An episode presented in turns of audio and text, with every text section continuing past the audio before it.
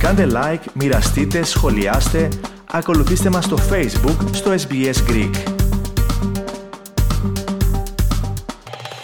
Πολιτική θύελλα έχουν προκαλέσει οι δηλώσεις του αρχηγού της Αυστραλιανής Μυστικής Υπηρεσίας Πληροφοριών ASIO για την στρατολόγηση πρώην Αυστραλού πολιτικού ως κατασκόπο από ξένη χώρα.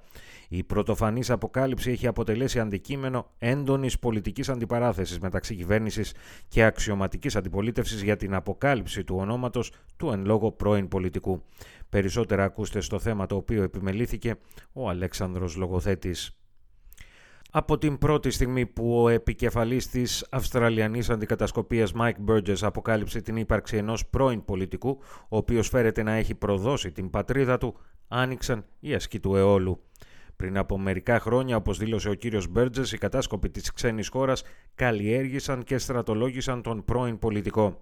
Αυτός ο πολιτικός ξεπούλησε τη χώρα του, το κόμμα του και τους συναδέλφους του προκειμένου να προωθήσει τα συμφέροντα ενός ξένου καθεστώτος. Κάποια στιγμή ο πρώην πολιτικός πρότεινε μάλιστα να εισάγει στον κατασκοπευτικό κύκλο μέλος της οικογένειας του Πρωθυπουργού. Ευτυχώς το σχέδιο αυτό δεν προχώρησε, αλλά προχώρησαν άλλα σχέδια, τόνισε χαρακτηριστικά ο αρχηγός της ASIO. Several years ago, the A-team successfully cultivated and recruited a former Australian politician. This politician sold out their country, party, former colleagues to advance the interests of a foreign regime. At one point, the former politician even proposed bringing a Prime Minister's family member into the spy's orbit.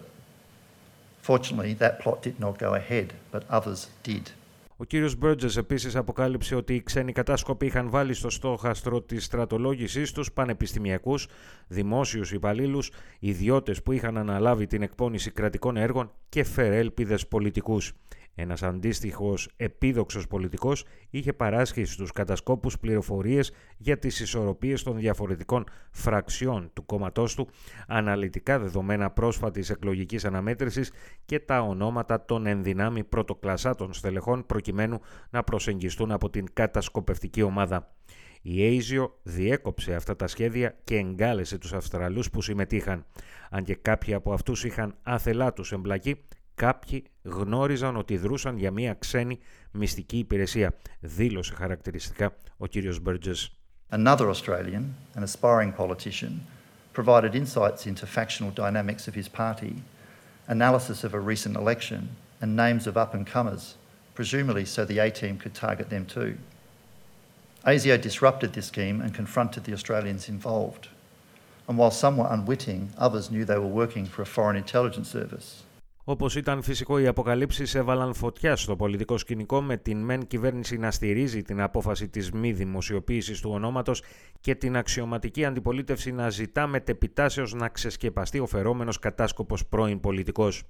Ο αρχηγός της αξιωματικής αντιπολίτευσης, Πίτερ Ντάτον, σημείωσε ότι η μη κατονομασία σπηλώνει πρώην πολιτικούς, ενώ ρίχνει και μία σκιά πάνω από όλους τους πολιτικούς. I think though in this circumstance it's pretty rough to essentially besmirch former politicians when he's talking about one. And yeah. The trouble is, if he doesn't indicate the name, then there's a cloud hanging over everybody else.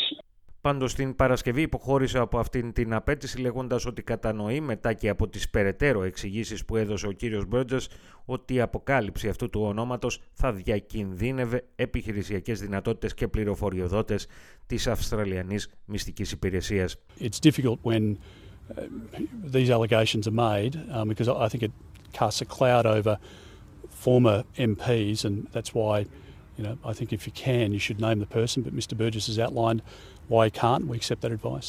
Επισημαίνεται ότι ο πρώην φερόμενος κατάσκοπος πολιτικός δεν υπέστη κάποιες ποινικές συνέπειες, καθώς η δράση του έλαβε χώρα προτού αυστηροποιηθεί το σχετικό νομοθετικό πλαίσιο το 2018.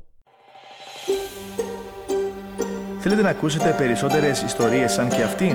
Ακούστε στο Apple Podcast, στο Google Podcast, στο Spotify ή οπουδήποτε ακούτε podcast.